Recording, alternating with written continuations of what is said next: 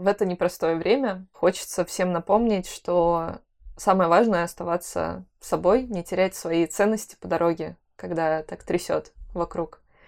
А, потому что, что бы ни случилось, где бы мы ни оказались, в какой бы антиутопии или, я уже даже не знаю, страшные всякие бывают истории, которые сейчас могут произойти с нами, самое главное оставаться человеком, мне кажется, и мы все тут для этого.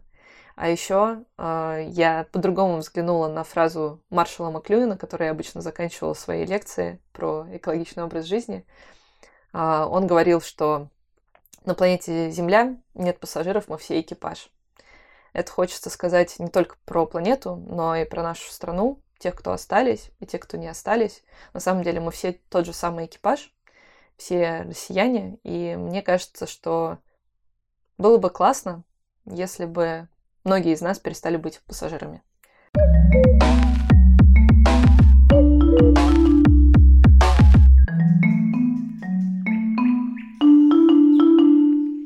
Привет! Это Лина и подкаст Сега на Эко. В этом мире все непостоянно. У буддистов даже есть такое замечательное понятие, характеризующее изменчивость – анича. Надпись «Все пройдет, и это тоже» на кольце царя Соломона – это и есть та самая анича. Так вот, творческий и карьерный путь сегодняшней героини хорошо это демонстрирует. Он про поиск себя и профессиональную трансформацию. Я позвала художницу, подкастера, автора экоблога, которая многим из вас знакома как Эко-Ася, рассказать свою историю. Как она находит проекты, которые зажигают, как повлиял на нее опыт материнства. Из практичного мы обсудили, какие бережные практики она использовала при ремонте, про фонд «Анна помогает» и проект кофейни Special. И самое главное, про то, о чем важно сегодня не забывать, находясь в безумном информационном потоке. Итак, встречайте Ася Ман Мицкевич. Привет, Ася. Привет, Лина. Ася, расскажи о себе, как ты себя ощущаешь, как иллюстратор, как подкастер, экоблогер, эм, может быть, совладелица кофейни, мама, эксперт по стройке. Какой из этих статусов сейчас ближе всего к тебе? Во-первых, мне сразу показалось, что я в какой-то книге про сумасшедшего, потому что у меня слишком много субличностей. вот. Как бы это, наверное, не профессионально не звучало, все таки сейчас я больше всего мама, и, пожалуй, наверное, спустя год с начала материнства я наконец-то начинаю получать от этого какой-то кайф и какое-то расслабление. Хотя, конечно, с каждым днем, с каждым месяцем все сложнее. Но все остальное, разумеется, никуда не исчезло. Просто сейчас материнство как-то заполонило большую часть моей жизни. И единственное время, когда я могу делать что-то условно для себя, для людей, это когда малыш спит. Ну или когда его кто-нибудь у меня заберет, что тоже очень нечасто случается. Я хотела начать с истоков. Как так получилось, что ты сфокусировалась на теме экологии в целом? А, я архитектор по образованию, который очень э, разочаровался еще во время учебы в том, что выбираю, не потому что архитектура плохая, а потому что просто я поняла, что это не мое. И через два года после окончания института я все-таки решила, что не надо этим дальше заниматься. Я всегда рисовала, всегда делала разные фриланс-проекты для рекламщиков, еще для кого-то. Но в итоге решила искать себя как художник. И сначала я была именно художником, у меня была даже выставка, и это был 2015-16 год, честно говоря, уже путаюсь, какой это был год. И после того, как я поняла, что немножко в рамках именно художника. И я как- как-то замкнулась на одной теме. Так получилось, что я рисовала птиц. Причем определенный вид птиц, это были совы. я очень много их делала, разных рисунков. И поэтому люди все время меня уже спрашивали, если ты сейчас рисуешь сов, то дальше ты будешь рисовать сов вот, там, в другой технике или еще что-то. И для меня это был такой шок, типа, почему я должна рисовать только сов. Ну, в общем, какой-то был странный такой experience, хотя очень классный, потому что в рамках него была выставка, в рамках него был первый челлендж в моей жизни, когда я э, в течение 50 дней рисовала каждый день по одному рисунку как раз вот совы. Это был проект Fifty Shades of Owls. В итоге как бы я набила руку, поверила в свои силы, поверила в то, что можно придумать практически все, что угодно, чтобы люди заинтересовались. То есть надо просто понять, что мне интересно, И это и есть такой небольшой ключик к этой жизни. Чуть позже я решила все-таки преследовать другую миссию, решила стать иллюстратором. Набила руку в определенной технике, придумала, как я буду работать, и уже с этой техникой начала участвовать в конкурсах, а, начала получать какие-то призовые места, у меня появилась уверенность в себе, я начала э, работать с иностранцами, потому что мое портфолио лежит на международной площадке Behance. И, в принципе, благодаря этой площадке Behance в 2017 году а, меня нашел арт-директор Ассамблеи окружающей среды ООН. Он работал на тот момент в Найроби, и у них как бы главный этот центр в Найроби находится в Африке. И этот прекрасный индус, а, который там работает, а, прекрасный абсолютно арт-директор, а, решил сделать серию работ, посвященных загрязнению окружающей среды для их ассамблеи, которая проходит в декабре. И в декабре 2017 как бы должны были мои работы быть там выставлены, но мы не успевали по срокам, и в итоге я вместо нескольких картин рисовала одну огромную, в которую надо было впихнуть все невпихуемое. И благодаря как раз этой работе я и погрузилась в тему экологичного сознания, образа жизни, всего этого, потому что я не могла не погрузиться, мне нужно было искать референсы, мне нужно было изучать, а что же вообще происходит, потому что все, ну, как-то вроде на слуху, но вроде и не твое, вроде как-то где-то там, не с тобой. И когда погружаешься в это целиком и полностью, да еще в семнадцатом году, когда, мне кажется, кроме Greenpeace и каких-нибудь э, прям совсем уж э, супер экоактивистов первых э, никого и не было, то я изучала все на английском, все это было страшные картинки, все это были страшные истории, репортажи. Мне кажется, там ничего вообще милого-то не было. Э, все было про ужасы, которые творит человечество. И, честно говоря, когда я создала этот проект, я, я даже заболела во время этого проекта, настолько была информация неперевариваемая. И я в итоге, сдав этот проект, просто выдохнула и такая, какое счастье, больше не надо будет об этом думать но все-таки слишком много я узнала, слишком много всего попало в мою коробочку. И когда спустя там почти полгода я застыла в магазине с пакетом в руках пластиковым, то как будто все догрузилось. То есть э, я вдруг поняла, что ответственность лежит на мне за этот пакет. Не на Greenpeace, не на каких-то там супер экоактивистах. Пока я, пока я не возьму и не положу этот пакет в нужный э, бак для вторсырья, никто это не сделает за меня. И вот это вот осознание пришло, получается, уже в 2018 году, и меня это прям супер сильно подстегнуло все изучить. Я за неделю разобралась во вторсырье, нашла все пункты сбора, где кто сдает в Москве, я тогда в Москве жила, и я ездила на метро со своим вторсырьем, потому что некоторые пункты были не рядом с домом, а что-то было рядом с домом, кстати, мне очень повезло.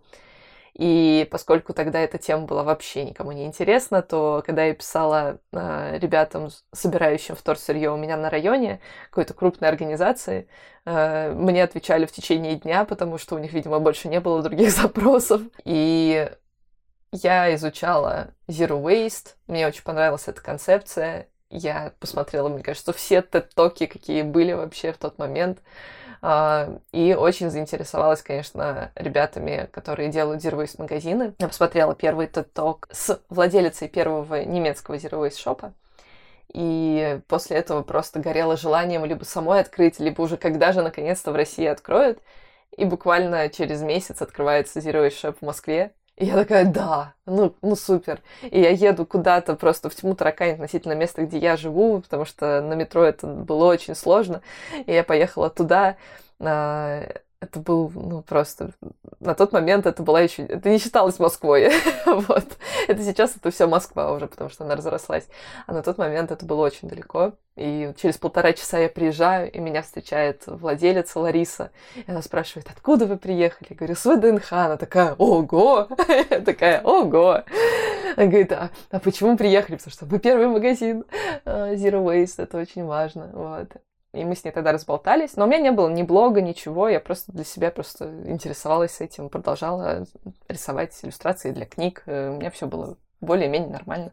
И уже в августе 2018 э, я встретилась со своим другом, с которым очень давно не виделась. Ну, ну меня просто спросил, типа, чем интересуешься сейчас? Я такая, ну вот, интересуюсь вот этим.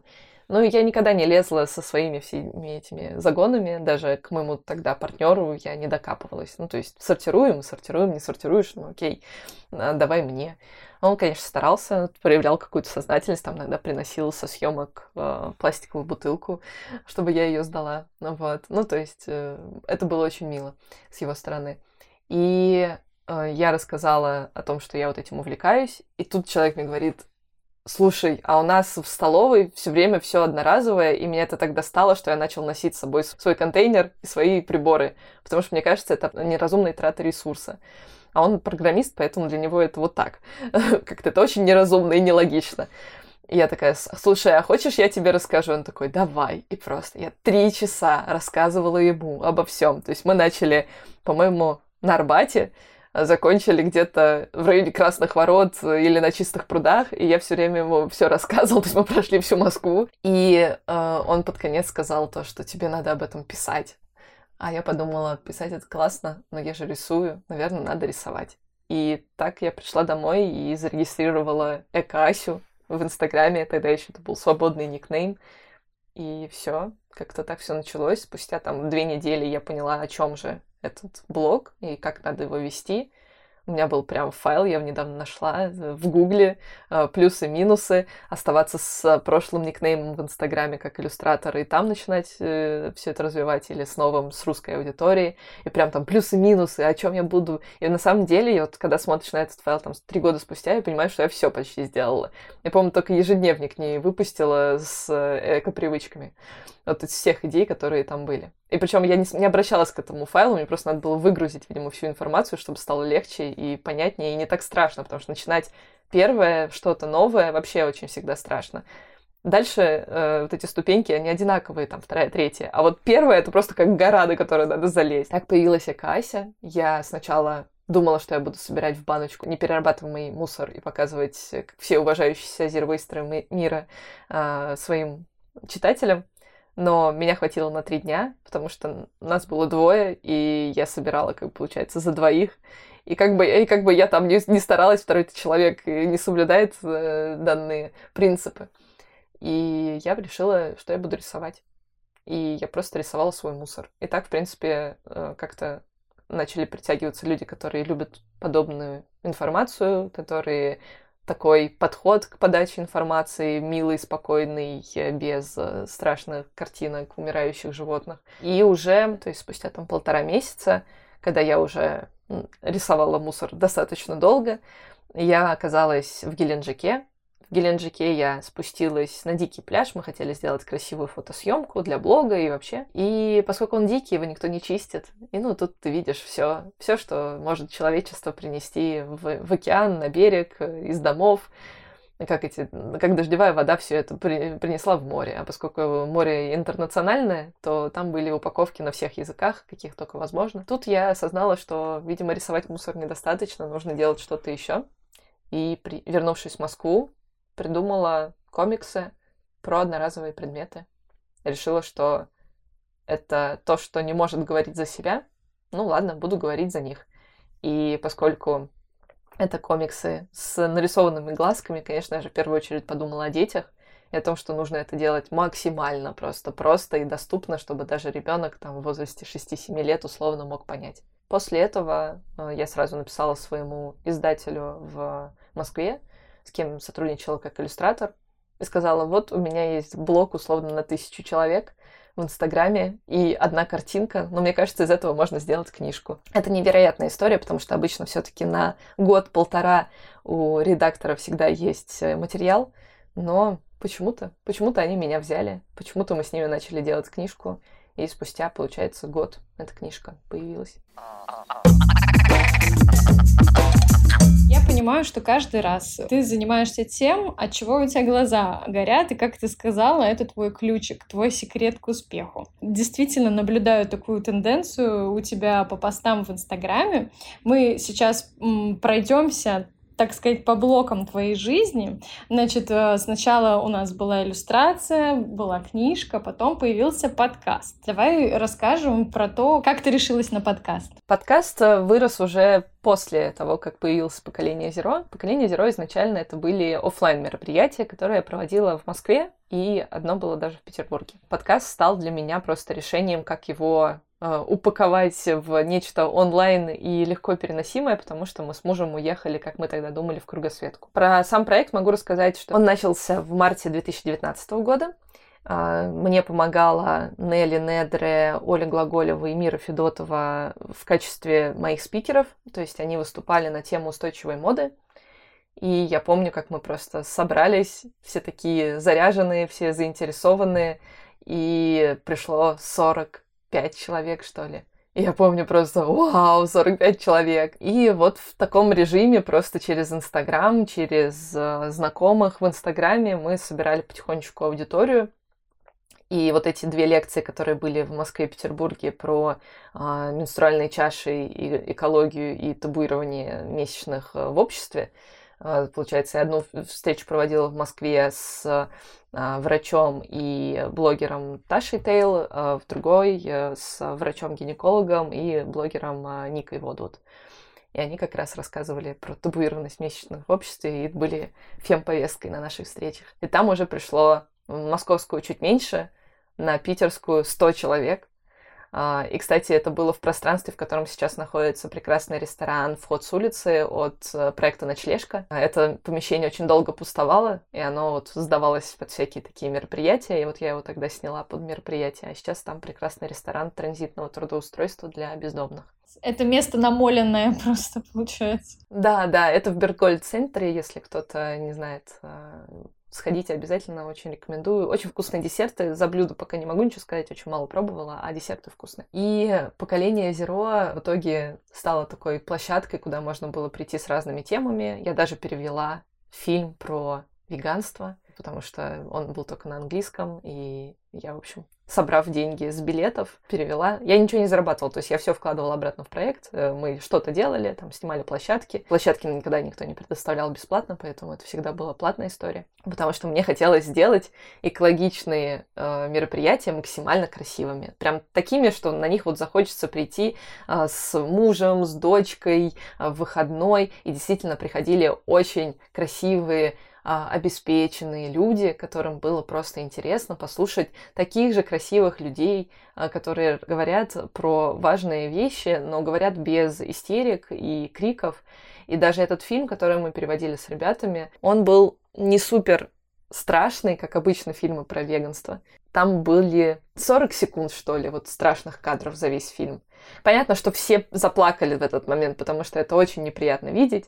И я понимаю, что, видимо, для того, чтобы некий э, вот этот э, катарсис э, произошел, э, они должны быть в этом фильме. Но, конечно, я бы предпочла, чтобы этого не было в фильме, потому что я считаю, что можно максимально тактично все преподнести. Если человек уже готов, если человек уже сидит и смотрит твой фильм, за денежку тем более, то, наверное, не обязательно ему показывать, как кого-то убивают. Ну и, получается, все закончилось осенью 2019 года для этого проекта, потому что я вышла замуж, мы собрались уезжать в кругосветку. Как раз мы хотели начать с Азии, показать весь э, адовый трэш, который показывается в новостях, э, и посмотреть на него вживую. И потом э, возвращаться потихонечку в Европу, и если будет возможность поехать дальше на другую часть планеты. Но в итоге все немножко закруглилось, и мы оказались в ковид в России, в Москве. И как раз, получается, перед отъездом я решила перенести проект в подкаст, потому что, ну, почему бы не звать просто людей, которых я знаю, которые могут что-то дельное, классное рассказать, и это будет более доступно массам, потому что, несмотря на там, большую аудиторию и YouTube, все равно немногие люди смотрели на YouTube, то есть лекции были все записаны, но кто их пересматривал, это были единицы. А с подкастом как-то кажется намного проще. To go ты можешь всунуть условно в уши и идти, гулять, бегать, что угодно делать, чистить картошку. И поэтому я записала, по-моему, 5 или 6 ребят, а потом мы уехали, и вот уже на Бали я начала записывать других, а, тех, кто там живет. И оказалось, что на Бали очень много неравнодушных проблемам экологии и природы ребят. Как-то так э, проект встал на ноги, и там я его, кстати, и запустила. То есть предзаписала я в Москве, а запускала уже на Бали.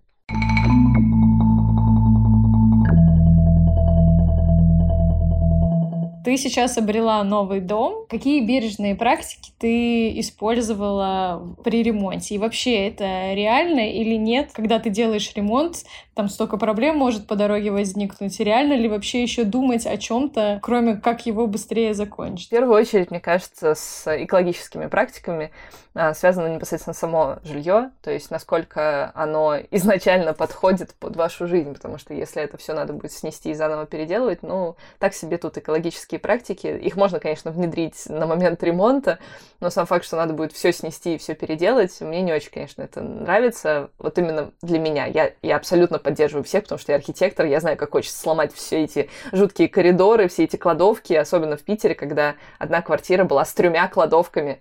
Это просто был трэш. То есть зачем три кладовки? Они съедали 7 квадратных метров. А, поэтому я абсолютно поддерживаю, да. А, одна точно нужна под э, записи подкаста. Да, да, где я сейчас сижу. В кладовках нет ничего плохого, когда они на месте. А когда это советские вот эти ящички, шкафчики, потому что они очень маленькие, э, но при этом съедают много площади, потому что это и дверь, и э, само вот это пространство. Поэтому тут я поддерживаю абсолютно людей, которые сносят, но для меня было важно найти что-то все-таки удобоваримое, которое я смогу переварить и в том виде с той планировкой, которая есть. И поэтому дальше было просто важно найти хороших э, ребят, которые ну, разделяют некоторые мои ценности, которые, в принципе, понимают, что можно работать с неидеальными стенами, не надо их там полностью выравнивать и прочее. Но это и деньги экономят, и в принципе. Ну и дальше я искала локальных производителей по максимуму. Хотела поддержать их, насколько была финансовая возможность. Потому что все-таки локальные бренды не всегда это дешево, поэтому тут, если вы поддерживаете не локальные, это абсолютно тоже ок. Я установила там условно фильтр для воды э, на кухне, э, придумала там, точку хранения раздельного сбора. Удалось ли тебе как-то правильно утилизировать строительный мусор? Ну, во-первых, э, как оказалось, таких ребят нету, которые прям занимаются экологичной утилизацией строительного мусора. Я вообще не поняла, почему до сих пор такого нет. Мне кажется, это золотая жила, потому что среди этого мусора могут быть э, разные металлы, которые очень даже неплохо продаются. Например, медь. И когда э, нашему бригадиру помогали дворники выносить мусор, вниз спускать из дома, э, то они увидели медь и сказали, а можно мы заберем? И забрали. А оказалось то, что медь сейчас очень сильно взлетела в цене, и они там, ну, не знаю, ну, 3-4 тысячи рублей выручили, как бы это для дворника очень неплохая сумма. Вот так просто вынести мусор. Можно сказать, что благодаря дворникам мы немножко утилизировали экологично. Потом, когда я уже въехала, я оставшееся дерево, картон, пластик сама досортировала и сдавала к такси но не могу сказать то, что на это ну, согласна кто-то еще, потому что это грязный мусор, весь в пыли, в цементе. Вот. Но я хотела, потому что я не могла, у меня глаз дергался. Я помню, как ребята-строители не знали, что это за коробочка, и начали туда бросать бычки, а потом казалось, что это был мой отобранный пластик. Вот. К сожалению, туда я уже не полезла. Простите, на этот запах это невозможно. Поэтому, да, насколько это было возможно, мы все сортировали, насколько возможно, ребята экологично оставляли, что можно было. То есть мы спасли в кладовых а, старый паркет 53 -го года и комнатах двух паркет, который был в 2000-х, по-моему, положен, то есть э, до нас все равно.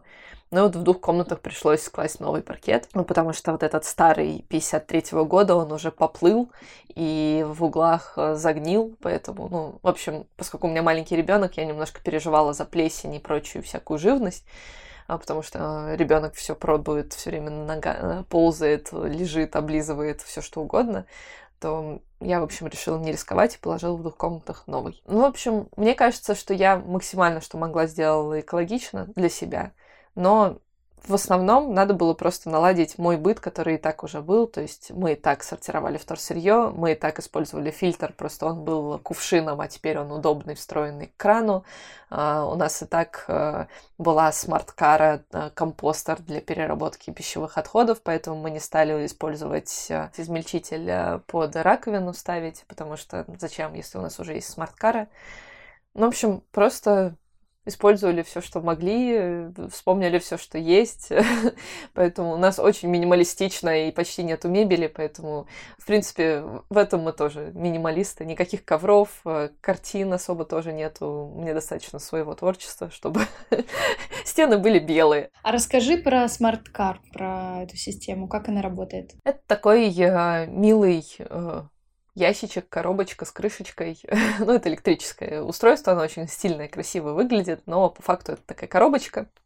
А сверху она загружается ведерком. В это ведерко как раз складывается а, все, что вы а, не выкидываете в мусорку, то есть это там обрезки от овощей, мелкие косточки, если кто-то ест мясо, туда можно тоже бросать, яичная скорлупа, ну, в общем, вот так, такие вот отходы, что-то может быть испортившееся, хлеб, и э, все это перемалывается при большой температуре. Получается, это измельчитель диги, дигидратор.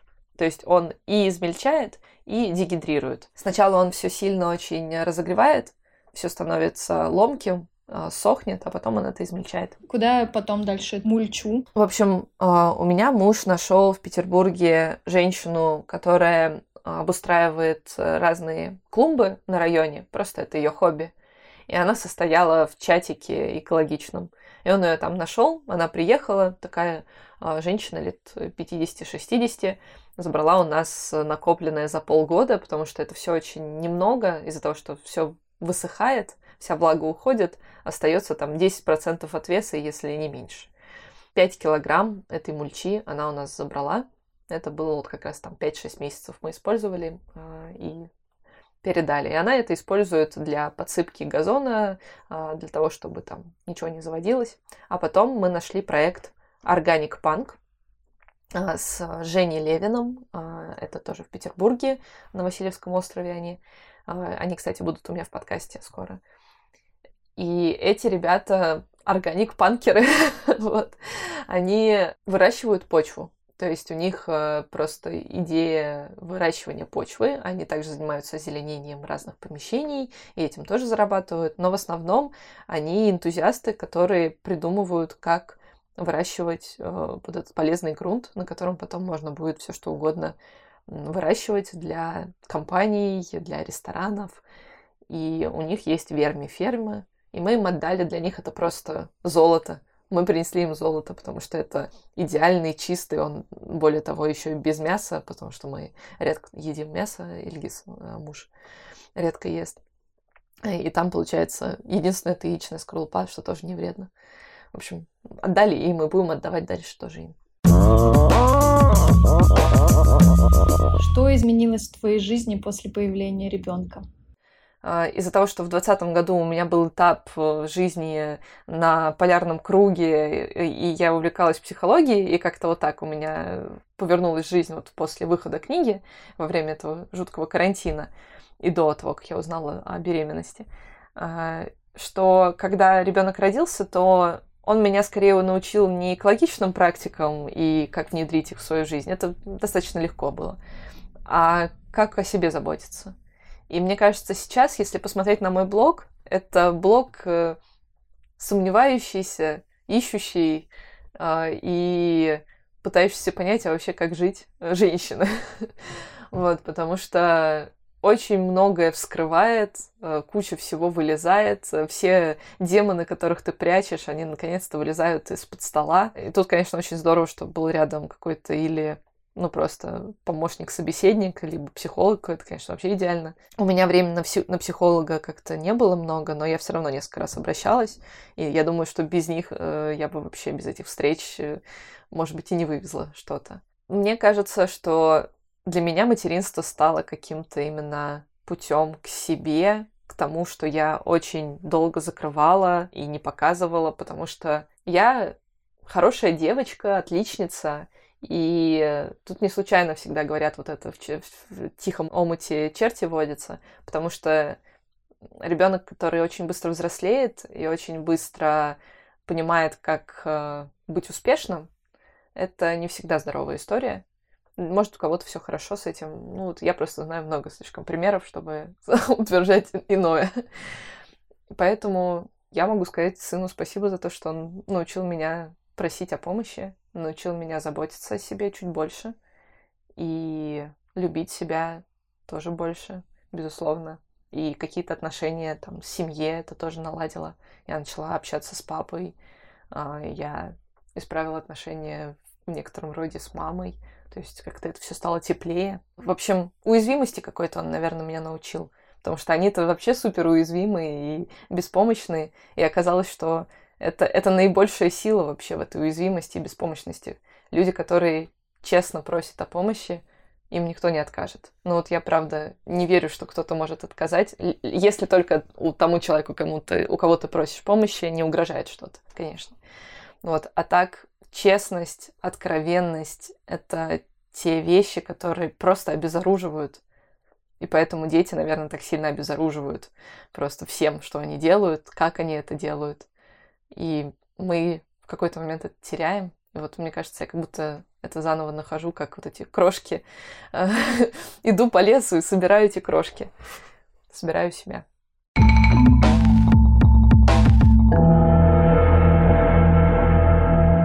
Поговорим сейчас про твой проект э, Special.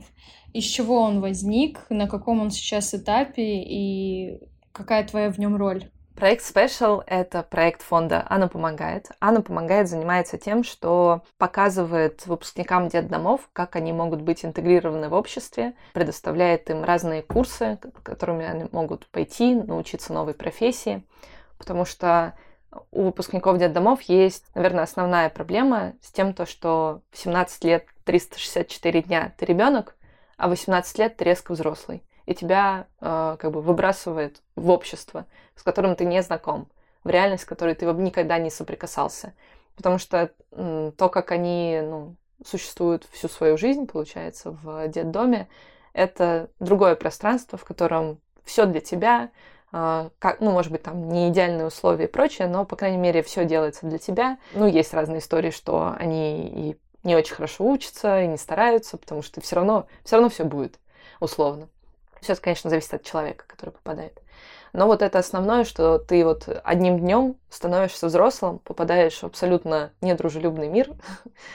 И если ты пошел в институт, если ты поступил, то это одна история. Ты более-менее интегрируешься. А вот э, если нет и нету родственников, то случаются разные очень страшные истории. И вот этот проект, он э, помогает э, ребятам не попасть в эти страшные истории, а если вы, они уже попали в какие-то такие ситуации, из них вылезти. И у этого проекта, ну, в принципе, длинная история. Если кому-то интересно, у меня в поколении Zero есть э, интервью с Олегом и Лизой, которые рассказывают про проект. Но тут важно именно сказать, что Special — это уже вторая кофейня транзитного такого трудоустройства. То есть Сначала ребята попадают в фонд «Она помогает», становятся его подопечными, проходят э, курсы бариста, и потом отрабатывают свои навыки в очень маленькой камерной кофейне R10 на Репино. В Петербурге это тоже Васильевский остров, и это абсолютно безлюдная улица. Там ну, только те, кто туда ходит, э, те знают. То есть туда попасть случайно очень маловероятно. И это такие прям идеальные условия для того, чтобы отработать свои навыки. А Special — это кофейня в центре Санкт-Петербурга напротив э, местного ЦУМа. То есть это такой фешенебельный район на Большой Конюшиной, где кипит жизнь, где куча туристов. Ну, понятно, что сейчас, наверное, иностранных туристов не будет, но и, и со всех городов туда тоже приезжают. Вот, поэтому это совсем другое. И туда сейчас а, как раз отбирались ребята из R10, чтобы работать в спешле. А, вроде как большинство прошло. И эта кофейня будет, получается, для них следующей площадкой, потому что после такой кофейни они уже могут идти в жизнь спокойно. После этого они могут спокойно работать уже в любых других местах, если им это интересно. Может быть, кто-то захочет свое место открыть после. То есть здесь мы никак не ограничиваем. О самом проекте я узнала давно, я даже читала у них лекцию, когда у них благотворительный кластер был вместо этой кофейни. и там просто проводились лекции. Я читала про экологию, это было в 2019 году. А вот э, непосредственно про Special я узнала в конце 2021 года, и я в тот момент думала или свое что-то делать, э, что-то такое похожее на добрый бизнес, на социальный проект, либо найти кого-то, кто такое делает. И меня познакомила подруга, э, еще раз, получается, мы перепознакомились. Э, и э, я сначала участвовала финансово, помогала, и думала, я буду реализовывать экологическую историю. Сейчас, э, ввиду разных обстоятельств, я буду именно экологическую историю помогать делать. И у ребят уже там, через пару недель открывается кофейня, потому что ну, множество всего, я не буду, наверное, перечислять, но, наверное, самое важное это то, что я такой человек, которому, видимо, надо быть главным в проекте для того, чтобы что-то делать. Мне так комфортно, я должна быть э, а, осведомлена. Вот. А это, наверное, такая основная штука, которая вызывала у меня какие-то проблемы. То есть я очень сильно переживала и нервничала за проект, потому что вот этого контроля у меня не было. Ну и мне кажется, ребята изначально больше хотели контролировать проект и не хотели там, чтобы был кто-то еще постоянно подначивающий, постоянно что-то спрашивающий. Тут, получается, рассказ о том, что проект мне нравится все равно, и как бы мы, может быть, не очень там до конца сработались с ребятами, именно речь о том, что нам все равно очень важен этот проект, и я не в пух и прах там рассорилась и больше вообще никак не участвую, да. Речь о том, то, что мы просто вернулись к точке А, где я изначально должна была заниматься экологической составляющей, просто другое дело, что ей рано заниматься на моменте становления проекта. Ей нужно заниматься под конец. Вот как раз сейчас я этим занимаюсь. Это для меня очень интересный опыт, потому что я занималась эко-консультированием для разных брендов, и в том числе для кофеин. Но одно дело, когда ты приносишь условный гайд, что нужно сделать, а другое дело, когда ты находишься в непосредственной близости к основателям и можешь даже что-то сама э, делать, но при этом ты должна считаться с мнением этих людей. А, не просто они послушают тебя и сами сделают, а ты должен им продать условно что-то, если ты в это веришь. А у ребят все-таки ограниченный бюджет, а, и им очень важно, чтобы проект выстрелил, потому что он, получается, должен помогать фонду существовать. То есть надежда такая, что проект будет так, так хорошо окупаться и зарабатывать, что он сможет фонд э, спонсировать. Поэтому история там со стаканчиками с собой, она в разных ипостасях будет. Посмотрите при открытии. Будет и экологичные варианты, и не экологичные, к сожалению, тоже будут. Потому что в связи с а, ситуацией в мире и закрытыми границами с несколькими странами, а, несколько экопроектов, которые делали что-то экологичное, они а, на грани вымирания потому что материалы застряли на границе и не могут попасть в страну и в связи с этим мы что-то не смогли обеспечить. Поэтому это очень интересный опыт. Я очень надеюсь, что получится максимально экологизировать. Как получится, это ты уже увидишь чуть позже. Там в начале мая все это будет э, анонсироваться. Вообще сейчас в Петербурге наконец-то весна, и как-то, не знаю, мы немножко все как будто приходим в себя, несмотря на все происходящее. Солнышко, оно делает свое дело.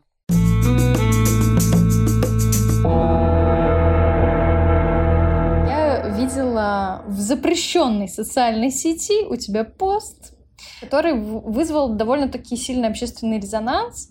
Ты там писала про эко-будущее России. Могла бы ты вот повторить, рассказать, э, какое эко-будущее предположительно нас может ждать? Тут важный дисклеймер, что это именно антиутопия, потому что резонанс был вызван тем, что люди не поняли, что это сарказм, и что я ни, ни капельки этому не рада. Ну и понятно, люди, кто сейчас э, находится под бомбежками, тем более они могут воспринимать сарказм. И это абсолютно нормально. Тут их вообще нельзя обвинять. Все началось с того, что начали исчезать какие-то продукты в нашей стране. И начали в моей голове разные мысли появляться, когда исчезает кассовая лента, чек, который не экологичен. Я такая, хм, ну хотя бы чеки не, не будем больше печатать, перейдем на э, безбумажный э, оборот потом исчезает что-то еще, потом исчезает э, белая бумага для принтера, и появляется просто буквально там за неделю эко-бумага, без сертификата, конечно, какого-то эко, но она становится эко, потому что она просто не белая, не отбеленная, но это же тоже экологичнее. Ну и вот как-то вот так там уходит H&M, и мы такие вдогонку еще и катышки свои заберите. А, ну, в общем, это все было из разряда смеха сквозь слезы, потому что, ну, это, конечно, радостно, что что-то экологичное становится экологичным, наконец-то.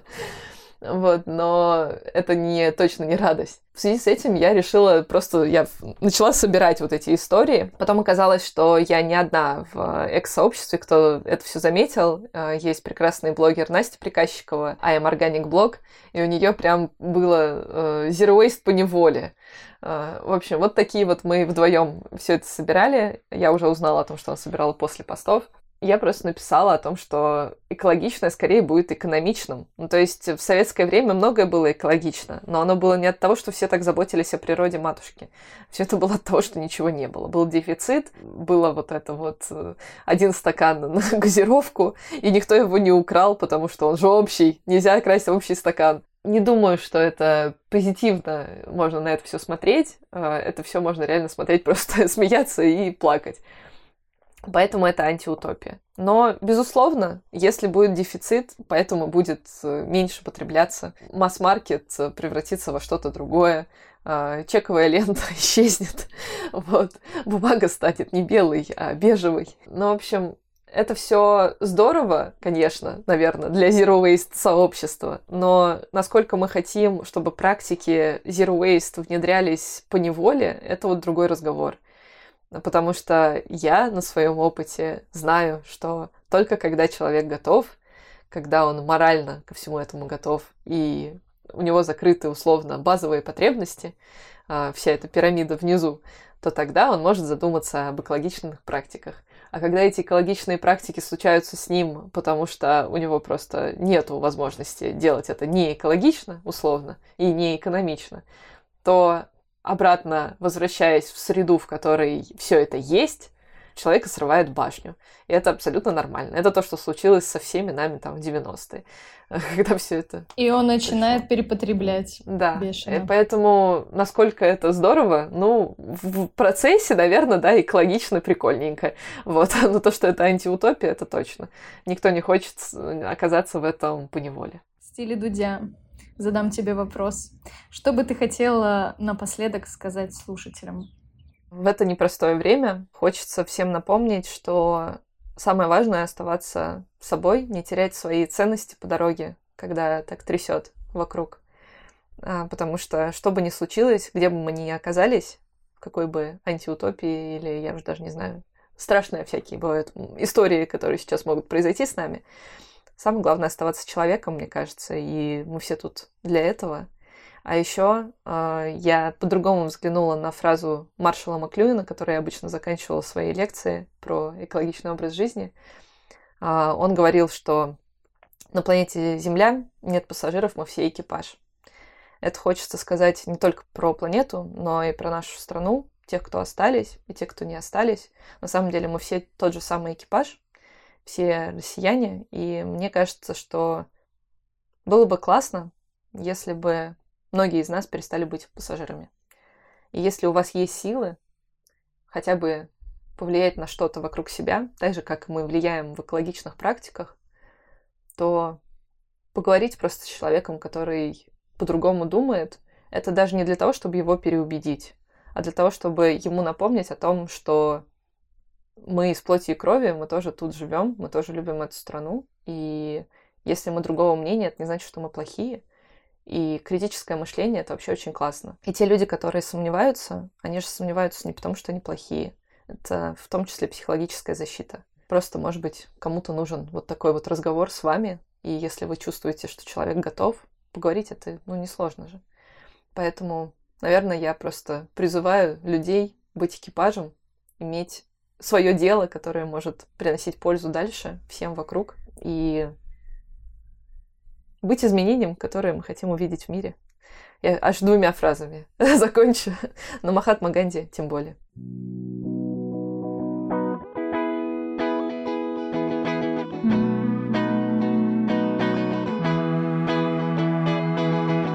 Все ссылки на организации, которые мы сегодня так или иначе упоминали, вы найдете в описании к этому подкасту.